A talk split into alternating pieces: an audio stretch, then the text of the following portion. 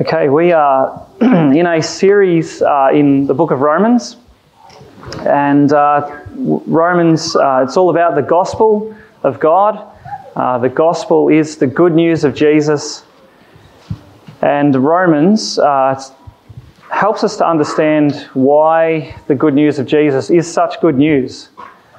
And it does that by first telling about us about the bad news. And the bad news is that uh, God's judgment is coming on the world. Uh, the first uh, three chapters of Romans um, makes it very clear that um, we need to see that that's our predicament without Jesus. And it's forcing us to, to realize uh, just how good it is uh, that, that God would send his only Son. So we're going to continue that theme today. Uh, chapter 2, verses 1 to 11. That's the passage we're looking at. So um, I'll read it and uh, then we'll consider uh, what it's saying uh, to our lives. Okay, Romans chapter 1, verse, uh, sorry, chapter 2, verse 1 to 11. Therefore, you have no excuse, O man, every one of you who judges. For in passing judgment on another, you condemn yourself because you, the judge, practice the very same things. We know that the judgment of God rightly falls on those who practice such things. Do you suppose, O oh man, you who judge, uh, those who practice such things and yet do them yourself, that you will escape the judgment of God? Or do you presume on the riches of his kindness and forbearance and patience, not knowing that God's kindness is meant to lead you to repentance? But because of your hard and impenitent heart, you are storing up wrath for yourself on the day of wrath when God's righteous judgment will be revealed. He will render to each one according to his works. To those who by patience in well doing seek for glory and honour and immortality, he will give eternal life. But for those who are self seeking, who do, and do not obey the truth, but obey unrighteousness, there will be wrath and fury. There will be tribulation and distress for every human being who does evil, the Jew first and also the Greek, but glory and honour and peace for everyone who does good, the Jew first and also the Greek, for God shows no partiality. Okay, this is God's word. Uh, let's pray. Heavenly Father, uh, we need your Holy Spirit now to open our minds to see uh, what you're teaching us in this passage. And Father, we need uh, your Spirit to also uh, penetrate our hearts to expose uh, the, the things that we depend on uh, other than Christ, that we would be able to put those aside and put all of our trust in Christ alone. And we pray it in His name. Amen.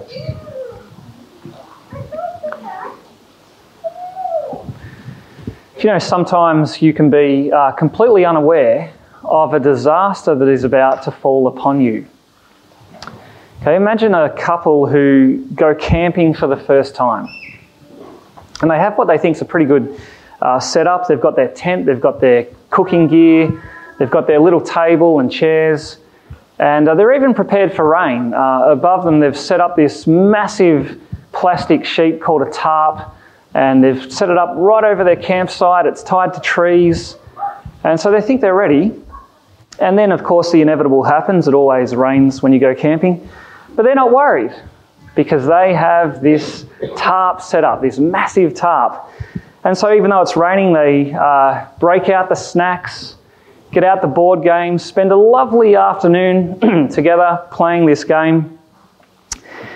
But what they don't realise is that as the afternoon is ticking by and as the rain continues to fall, that water has been gathering in this tarp above them.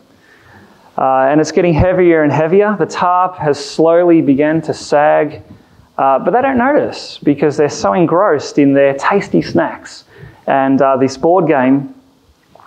But the tarp gets heavier and heavier. The water keeps collecting, and then comes that terrible moment when the whole thing just collapses and drenches everything. You know, in some ways, that's what um, this passage in Romans 2 is getting at. Uh, Romans 2, verse 1 to 11, it's actually telling us that, like that tarp, that, that um, tarp breaking, there's actually going to be a future day when God's judgment will break onto humanity. Okay, a terrifying day when his judgment will come.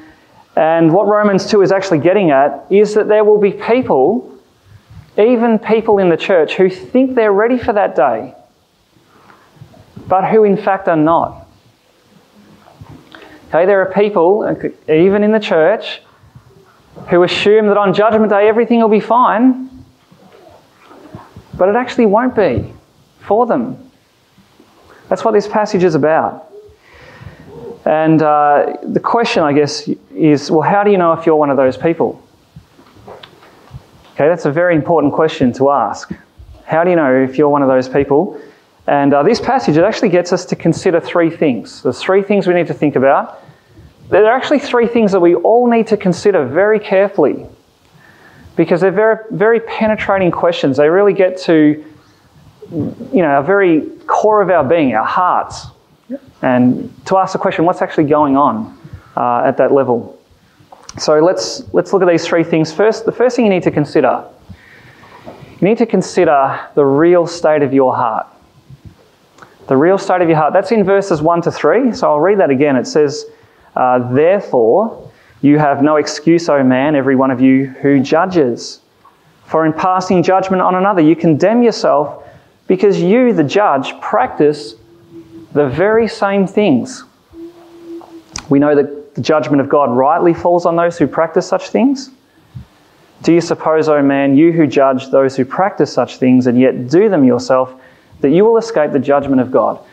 Now, this passage, it's very important to see how this connects to the passage just before it, because it starts with that word therefore. And uh, in the, the, bit just before this, uh, we looked at it last week, Paul described the world at large, and he described how God is angry at so many people because even though everyone deep down knows God exists, what so many people do with that knowledge is suppress it and instead worship idols and live rebellious lives against God. And Paul concluded that section in chapter 1 with that list of all kinds of terrible things that people do in rebellion against God. And Paul knew as he uh, dictated this letter in that first century, he knew that there would be people in the church who would hear that, that description in chapter 1 and would be doing fist pumps and cheering Paul on, going, Yes, Paul, that's right. That's what's wrong with this world. It's those wicked people out there. They're the problem. Okay, and I'm glad, Paul, that you're pointing that, pointing that out.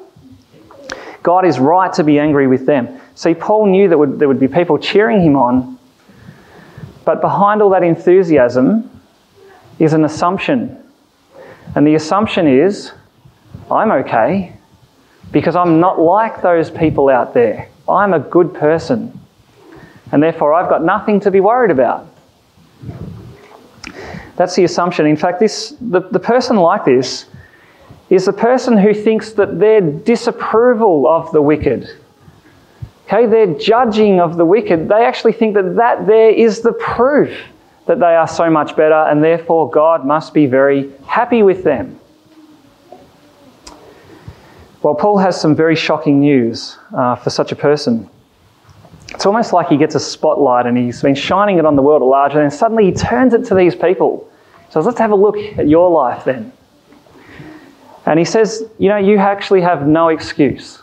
That excuse, you think you're better, that's not an excuse. Why?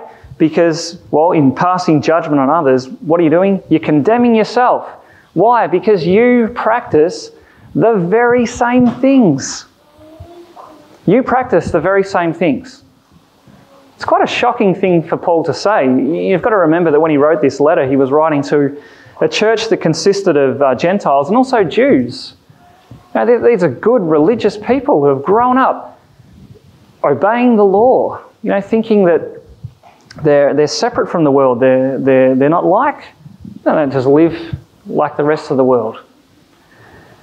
And Paul says, no, no, you actually practice the very same things. How can Paul say that?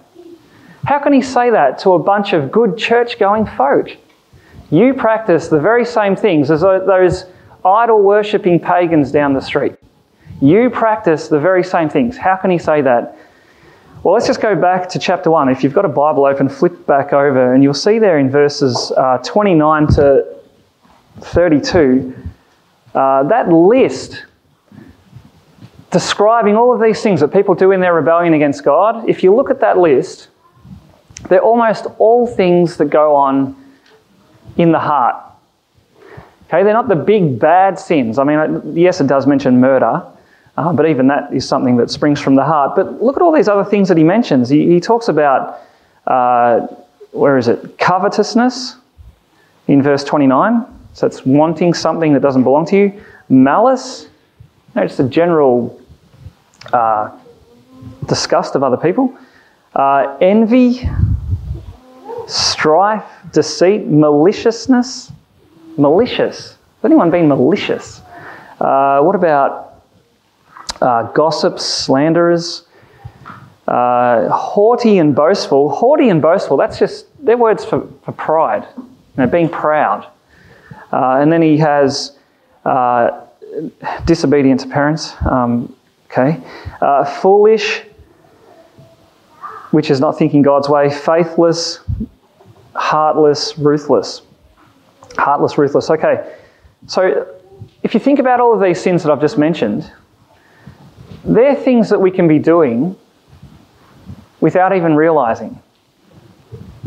Okay, we can be doing them without even realizing. In fact, if you were to take one conversation that you have with someone where you talk to the person about, you know, your dream, you know, dreams for what you want to do, what you want to get out of life, uh, the, the things that annoy you, um, the people that annoy you, you know, if you think, think about that conversation, what you actually realize is that you can commit all of the things that are in that list in chapter 1 without even realizing it. And we do that. We do these things without even noticing. Uh, and the reason that is, is because one of the things in that list is actually um, pride.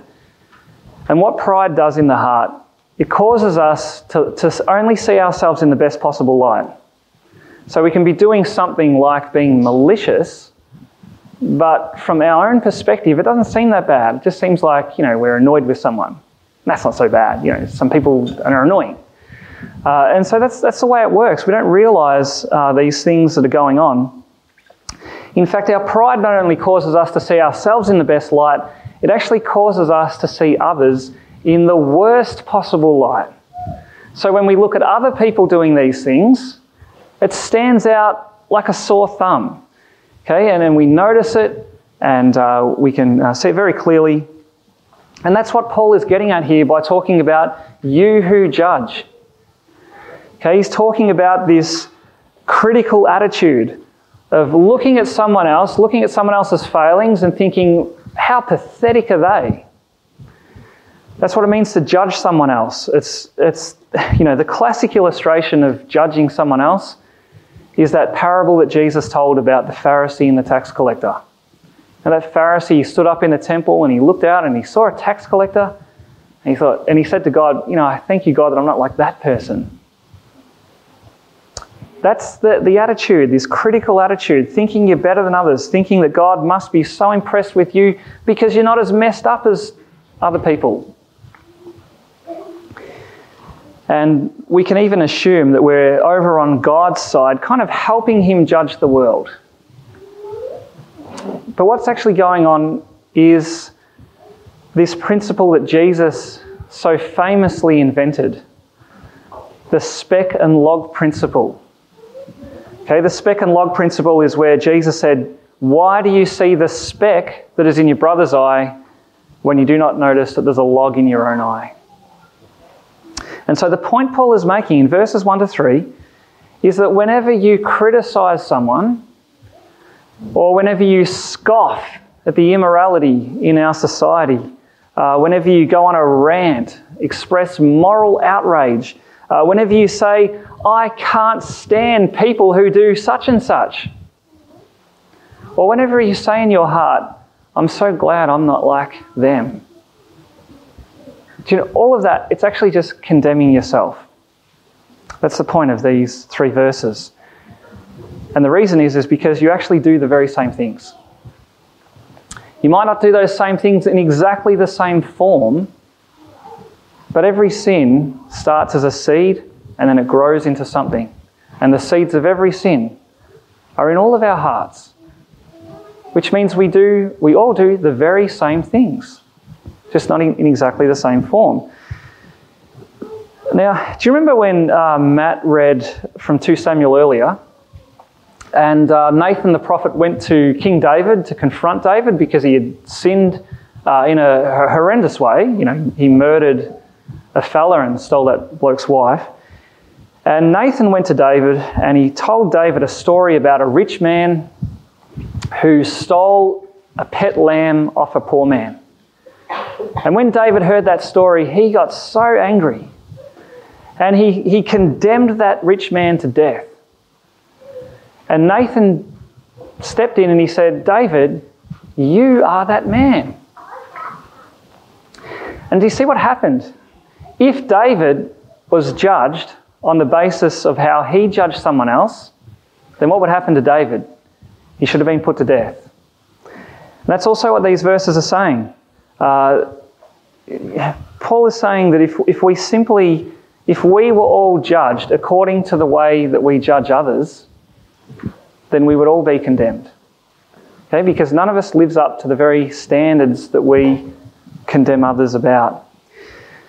And here's the point of verse 2, though. The point of verse 2 is that God's judgment is actually far more exact than our own. Know, when we look at other people and, you know, criticize and condemn and all those sort of things, most of the time we don't even know what we're talking about because we don't know the person's situation. We don't know what struggles they've gone through in the day. We don't understand their hearts. We can't see their hearts. But God is not like that. He sees everyone exactly as they are that's the point of verse 2 where it says that God, uh, sorry, God judges rightly. If you look at verse 2, the judgment of God rightly falls on those who practice such things. And that word rightly, it literally means according to the truth or according to the facts. God, when He judges, He only judges according to the facts. And He has all the facts because He can see, he can see us right through. He can see the very core of our hearts. Now, unlike us, God knows what we do behind closed doors. He knows the thoughts that are going on in our minds. Uh, he knows the things that you look at on the internet. Uh, God knows what you do when no one's watching. He knows what you say behind people's backs. He knows the very motives uh, behind the things you do. So he has all the facts, which means his judgment is always according to the truth. And so the question that verse 3 is asking is one that we all need to ask Do I think I will escape the judgment of God? Okay, can we escape because of something in us that gets us off the hook? Is there, is there something that we have done that will get us off the hook? And the answer is no. See, consider the, the real state of your heart. Consider what it really looks like. Okay, do you look down on other people who, are, who, who you think are more messed up than you, or do you think, my heart by nature is just like theirs, it just shows itself in different ways? See, consider the, the real state of your heart. Now, the second thing, though, we need to consider, it's in verses 4 and 5, and here we have to consider what our attitude toward God's kindness is. Consider your attitude towards God's kindness. So in verse 4, it says, Do you presume on the riches of God's kindness and forbearance and patience, not knowing that God's kindness is, meant to lead you to repentance? Do you presume on God's kindness? Now, that, that word presume, it actually means to um, feel entitled to something. And when you feel entitled to something, you take it for granted and then you think very little of it. So, just to give some examples of that, uh, you know, clean water, um, stable government, Good roads, they're all things that we um, feel entitled to as Australians. And so we take them for granted. That is, we never think about them, unless, of course, there's a problem. And then we get very upset about them. Well, verse 4 is actually saying that people who are unprepared for Judgment Day are doing that same thing with God's kindness. Uh, God's kindness, they presume on the riches of God's kindness, which means they feel entitled to it. They feel like God owes that to them.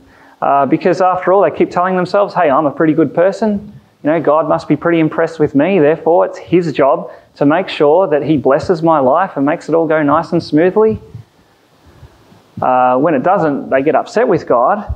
Um, but the, that sense of entitlement to God's kindness, it's actually built on this completely, uh, completely um, false premise of self righteousness. And uh, the, the reality is, if we could actually see ourselves as we really are before the gaze of a holy God, we would realize very quickly God owes us nothing good. Nothing at all. The only thing God owes us is punishment. In fact, that word forbearance, if you see that in verse 4, God's forbearance, that actually has the idea that God is putting up with us for far longer than we ever deserve. It's, it's saying that He's actually holding back judgment. Why would He do that? For one reason to give you an opportunity to repent. To give you an opportunity to repent of your sin, to repent of your self righteousness. And you know, this verse, it's very powerful the more you think about it. Because we can actually presume on God's kindness in all kinds of ways. Uh, for example, perhaps you're someone who uh, persists in a, a, certain sin and uh, feels like um, you know no obligation to um, stop that at any time soon, and uh, you you know you kind of think, well, it seems to be okay because God hasn't intervened. He hasn't you know kind of stopped me in my tracks, and so He must be okay with it. He must think I'm all right. But see what that is? Presuming on God's kindness. Or uh, perhaps someone might assume that because God is so kind, because He's so forbearing, because He's so patient, that that means He'll never judge me. He's a good fellow. He's just going to let me off the hook. Uh, I have even heard people say, you know, surely God's going to forgive me. That's His job. As if, as if somehow God owes that. But again, it's presuming on his kindness. See, the point of verse 4 is that God is under no obligation to give us anything good. And therefore, if we have good things like air in our lungs, if we have food on our tables, uh, if we have things in our life that make us happy, that's God's kindness. And why does He do those things? For one reason only it's meant to lead you to repentance. He's giving you this opportunity to repent. And what does repent mean? Repentance, it's not just saying sorry for sin. It's not just saying, yeah, my sin is bad. Repentance is actually doing something about it. It's actually turning around. It's a complete turnaround. It's, it's saying, I don't want to go that way anymore. I want to actually go God's way. That's what repentance is. So the repentant person is not someone who makes excuses for their sin. The repentant person doesn't say, well, at least I'm not as bad as other people. No, the repentant person wants to turn away from sin and turn back to God. But look at what happens if there's no repentance. Verse 5. But because of your hard and impenitent heart, or unrepentant heart, you are storing up wrath for yourself on the day of wrath when God's righteous judgment will be revealed. It's, remember that tarp? Remember that couple? They set up that tarp. They thought they were all prepared. And yet they weren't. And eventually that water collected and it came down on them. That's the picture here when it comes to, to God's wrath. Okay, every day when you enjoy the good things that God gives you and give no thought to turning back to Him, no thought to giving up self righteousness, It's just another day of storing up wrath. And one day that, that will come to a point where it comes crashing down. It's a terrifying verse. And so it is a warning to, to anyone who thinks that they're okay, that they don't need to repent, that they can forget about it and worry about it another day. No, no, no. Now's the time. Now's the time to repent. Don't misunderstand God's kindness. His kindness is meant to lead you to repentance. Okay, so we need to consider the state of our hearts, what we're really like before God. We need to consider how we think about His kindness. It's just for, to lead us to repentance. But the third thing we need to consider in this passage is we actually need to consider our attitude towards our good works. Towards good works. And that's in verses 6 to 11. So I'll read that again. Uh, it says, He will render to each one according to his works. To those who by patience in well doing seek for glory and honour and immortality, He will give eternal life. But for those who are self seeking and who do not obey the truth, but obey unrighteousness, there will be wrath and fury.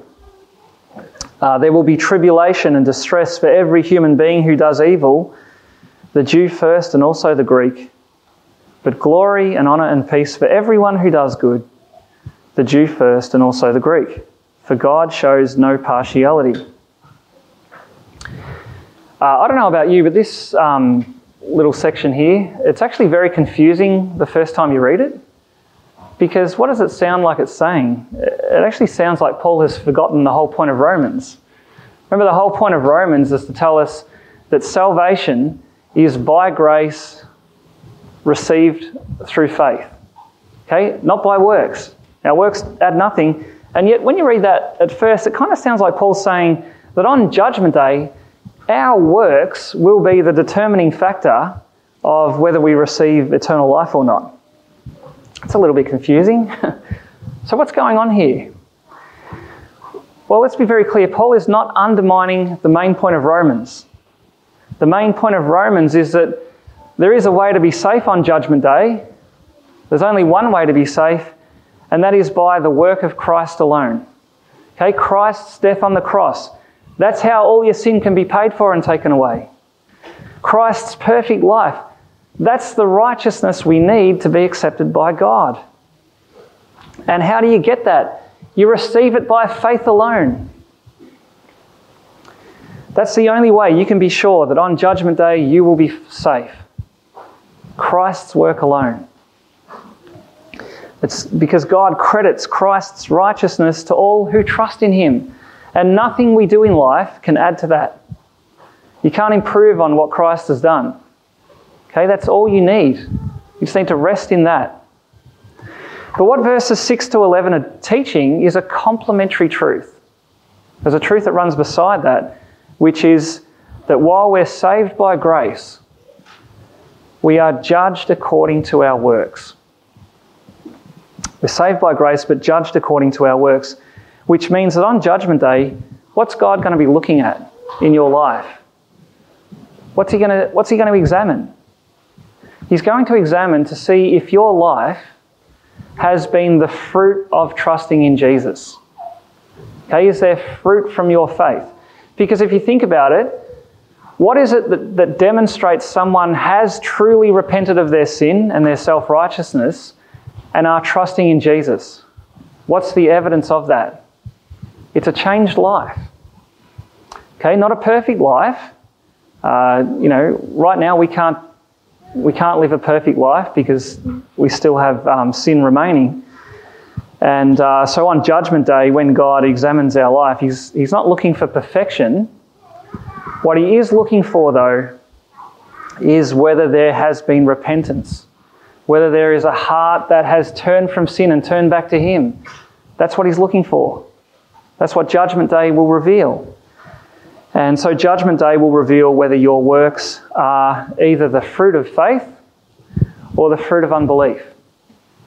Judgment Day will reveal whether your works demonstrate that you're a true follower of Jesus or a follower of self. And if you actually look at the way that these two people are described in verses 7 to 8, you can see that the focus here is not on whether your works are perfect, but rather what is the motivating drive behind them? What is it that drives your life? Uh, so if you look at verse 7, this is, this is describing a believer. What, what drives a believer?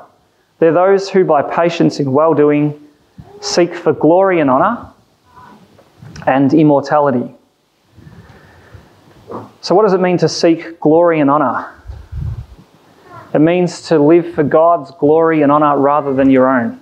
What does it mean to seek immortality? It means to live for eternity rather than just here and now. And see, if you take any true believer, and if you're able to, to shine, you know, God's x-ray of holiness to see what is driving their behaviour, you'll find this is what it is. It's like I'm not living for me anymore. I'm living for God. I'm not living for now. I'm living for eternity. That's a true believer. And that's what Judgment Day um, will reveal. But what about the unbeliever? The unbeliever is one who, according to verse 8, are self seeking, do not obey the truth, but obey unrighteousness. Okay, and just as Judgment Day will reveal uh, the motivating drive of our lives, it will also reveal two very different outcomes.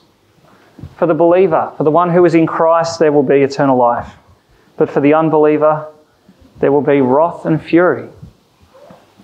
And verses 9 to 10 repeat that same idea, but this time tells us that it doesn't matter who you are, it doesn't matter what your background is, it doesn't matter how you grew up, which group you belong to, whether you're a Jew or a Greek. Makes no difference. The only thing that matters is repentance of sin and faith in Jesus. That's the only thing that will count. And that will be evidenced by the way that you've lived. and so you can see what Paul is doing here. He's showing us that no one is exempt from Judgment Day.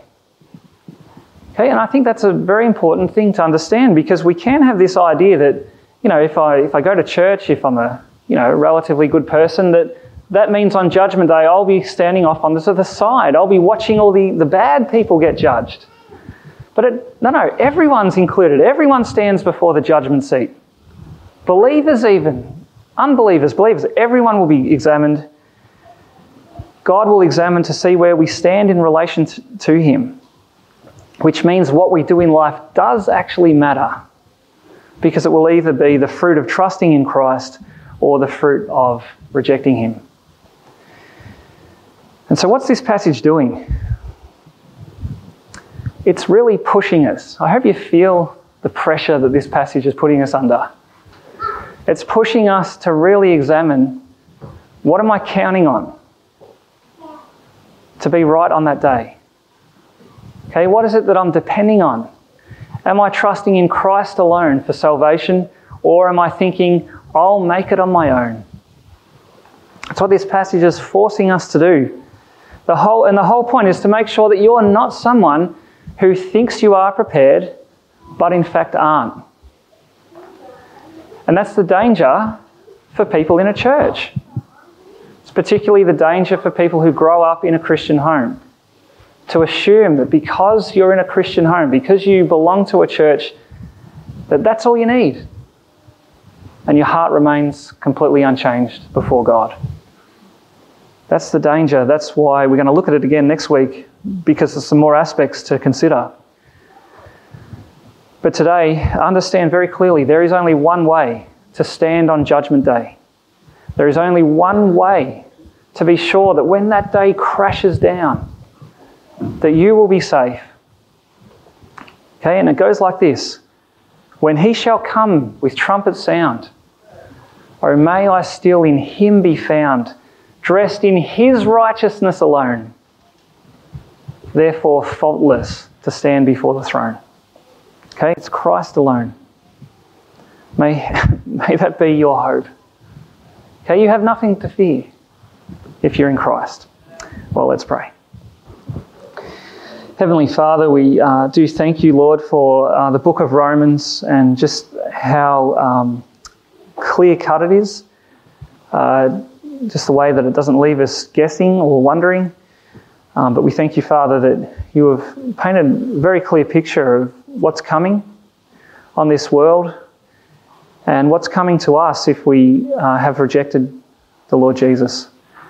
Uh, so, Father, we pray that each one of us here that we would uh, go home and think very seriously about this, that we would examine the fruit of our lives and see um, what's going on, uh, whether we are trusting in Christ or just trusting in ourselves.